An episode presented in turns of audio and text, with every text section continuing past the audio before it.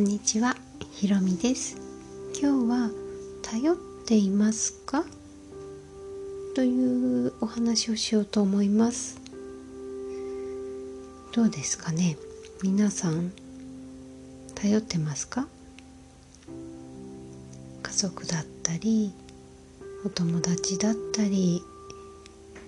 職場の人だったり、頑張ればなんか自分でできちゃう、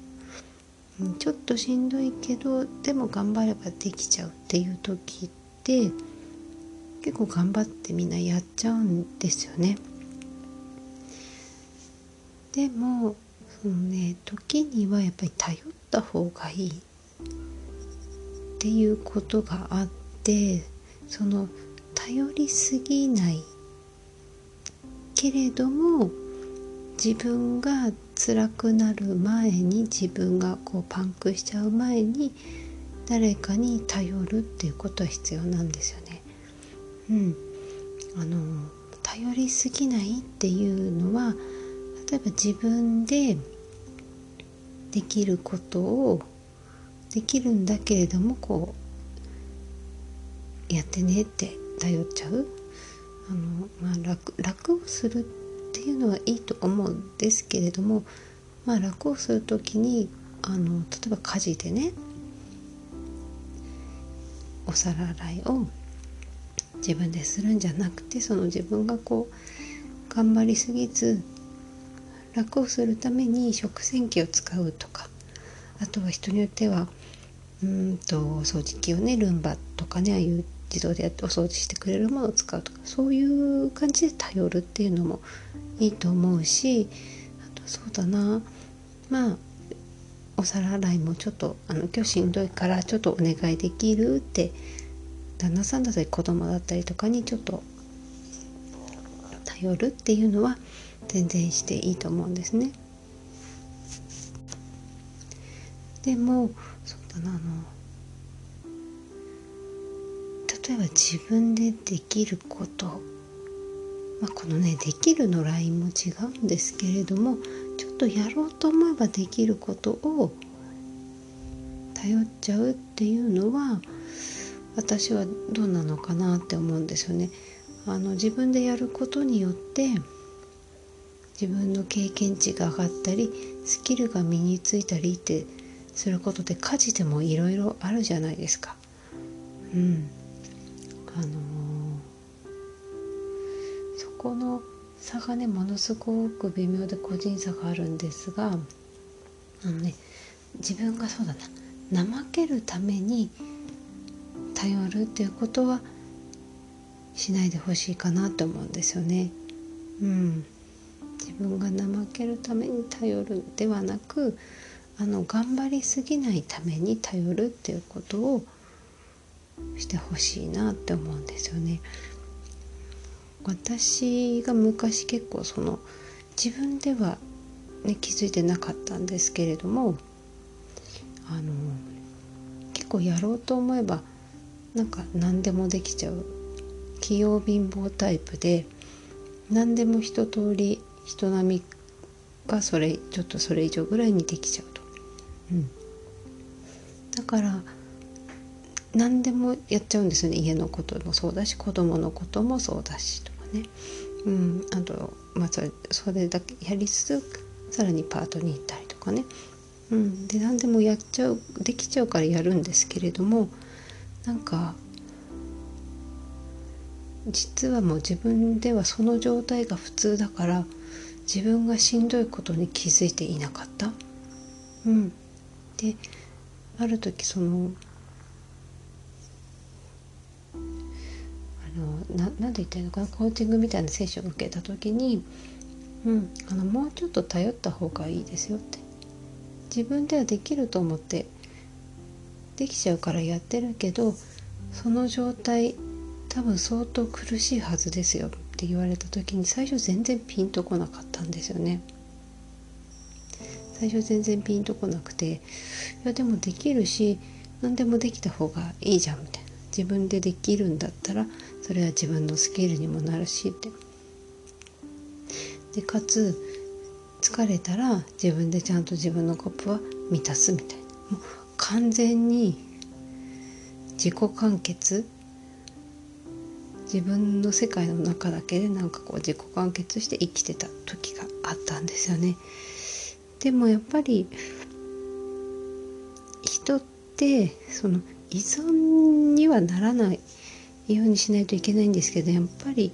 頼るっていう、一緒に生きてるんだから頼るっていうことも必要だし、頼られたら結構相手って嬉しかったりするんですよね。うん、特にその人の得意なことだったりとか、うん、本当になんかここの線引きというか、本当バランスって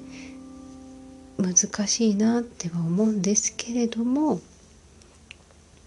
頑張りすぎないで頼る、あの何でも自分でやっちゃう人はまず頼る練習をするといいと思います。そうすることで逆に相手もできることが増えるんですよね。自分も苦しくないし、相手のスキルも上がるみたいな、うん、そういうね、その見極めをちょっとしていくといいのかなって思ったんですよね、恐怖と。うん、あのまあちょっとね後からになるんですけども、先日自分で自分のコップを満たすっていうお話をした時に、あのそれを聞いた方がなんか。自分で自分のコップを満たせばいいということは、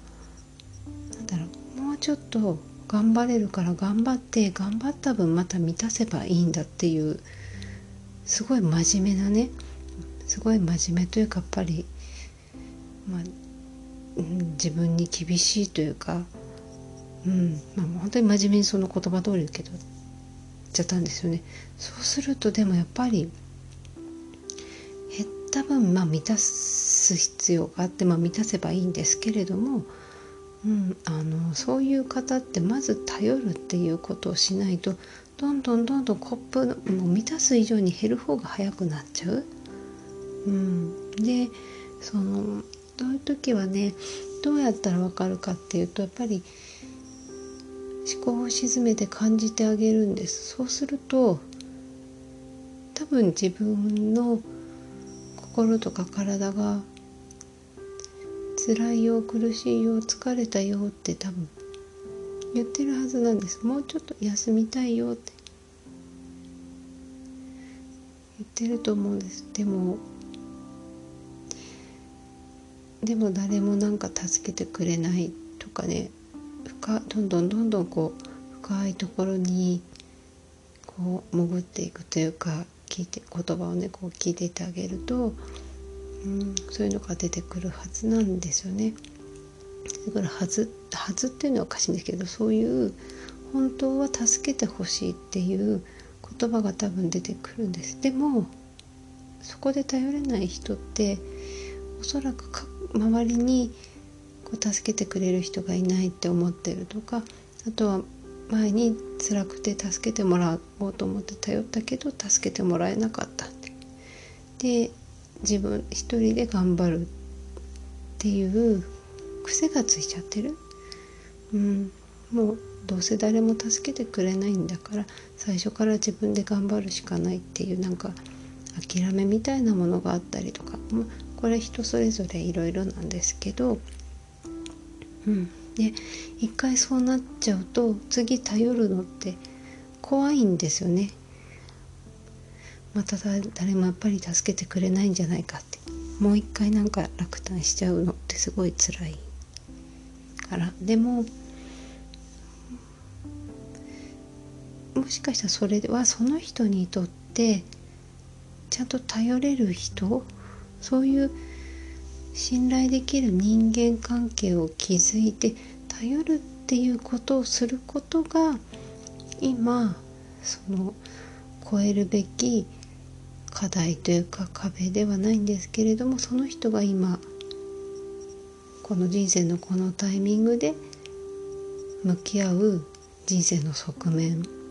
だったりするので、頼ることが苦手な方、自分でちょっと頑張っ一人で頑張ってしまいがちな方は、頼るっていうことをちょっと意識してみるといいのかなと思います。あの決して頼るって悪いことではないので、うん、頑張ってる人が頼るっていうことは全然悪いことじゃないです、うん、なのでね、もし自分があそうだな、ちょっと頑張りすぎてるな、誰かちょっとなんか私のこの方の荷物いっこでもいいから引き受けてもらえると助かるんだけどなっていう思いがある方は、はい、頼れる人探してみてください。はい、ということで今日は頼っていますかっていうお話でした。最後までご視聴いただきありがとうございました。